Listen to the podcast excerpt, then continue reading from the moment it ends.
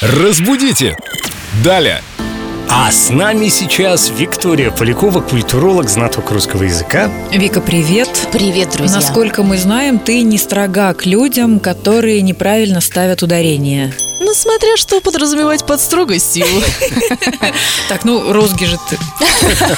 Не настолько репрессивные меры, конечно, но надо сказать, что действительно частенько путают ударения, и русский язык, он, э, товарищ у нас, мобильный, активный, развивающийся. Есть просто языки, в которых как-то все понятно. Например, во французском языке всегда на последний слог ставится ударение, в чешском языке на первый слог.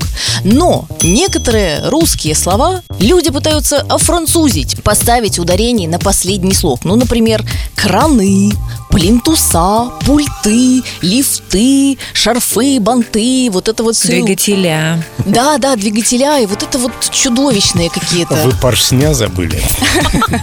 От двигателистки. Которыми шевелить нужно.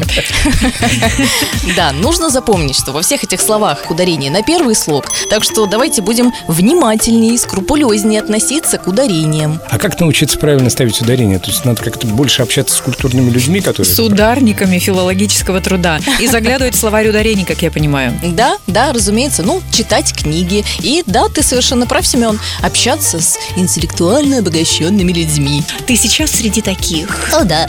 Уи.